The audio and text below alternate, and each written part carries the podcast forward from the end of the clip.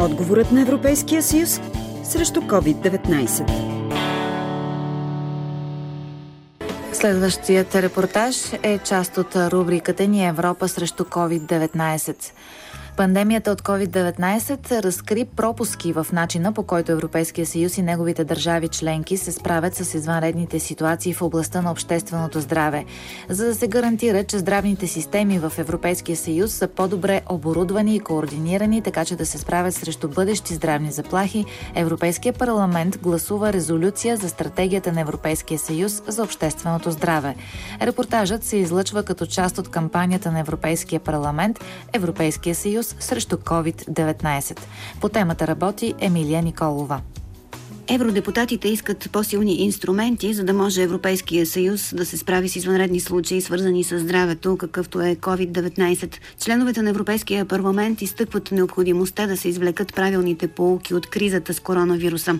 Мнозина от тях подкрепят нуждата да се даде на Европейския съюз много по-силна роля в областта на здравеопазването. Макар да подчертават, че настоящата пандемия все още не е приключила, членовете на Европарламента настояват за гаранции, че здравните системи в целия Европейски съюз са по-добре оборудвани и координирани, за да бъдат готови за бъдещи заплахи за здравето. Никоя държава членка не може да се справи сама с подобна на COVID-19 пандемия. Затова Европейският парламент прие резолюция относно стратегията на Европейския съюз за обществено здраве след пандемията COVID-19. Кои са основните и стълбове, информира евродепутатът Александър Йорданов. Има два стълба. Това са действията директно в сферата на здравеопазването институциите и държавите членки трябва да си направят полука от кризата и да призоват за много по-тясно сътрудничество в областта на здравеопазването и да бъде създаден Европейски здравен съюз.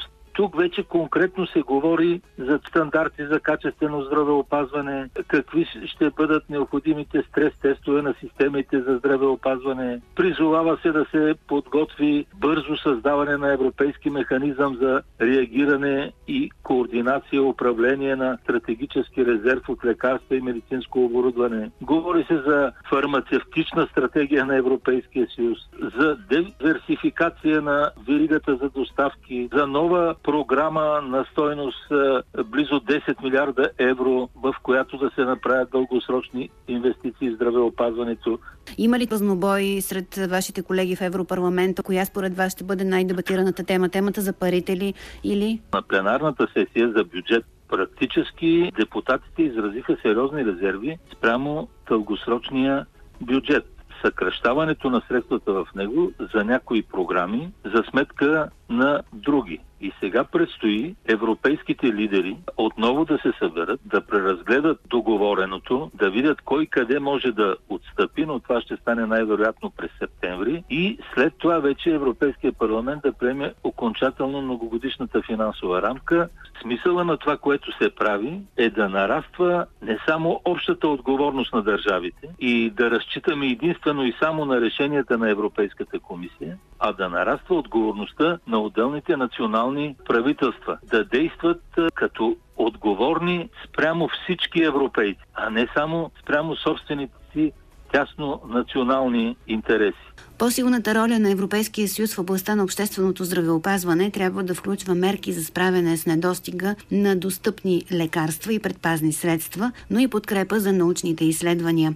Преговорите за тях те първа започват, информира доцент доктор Евгений Евгениев, основен преговарящ за България по програмата за научни изследвания. Хоризонт Европа е един от най-силните бюджетни пера на целия Европейски съюз. До момента беше на трето място по тежест и възлиза на близо 70 56 милиарда евро, плюс 11,6 милиарда евро, които са допълнителни средства във връзка с въздействието на COVID. И тези 11,6 милиарда евро допълнителни ресурси съвсем не са само за проекти свързани с COVID, научни изследвания в медицината, а са свързани с социално-економически въздействия. Те първа започва междуинституционалния диалог. Европейския парламент, Европейската комисия, заедно с съвета, който предложи тази сума, трябва да дебатират сега и да решат финално към края на тази година колко да бъде бюджета. Мисля, че може да достигне бюджета дори до 90 милиарда евро и въпреки това той е по-малък от първоначалното предложение на комисията в размер на 94 милиарда и само до преди два месеца се говореше, че бюджета може да бъде 105 милиарда. Тоест имаме до момента едно отнемане от 20 милиарда евро, което се дължи на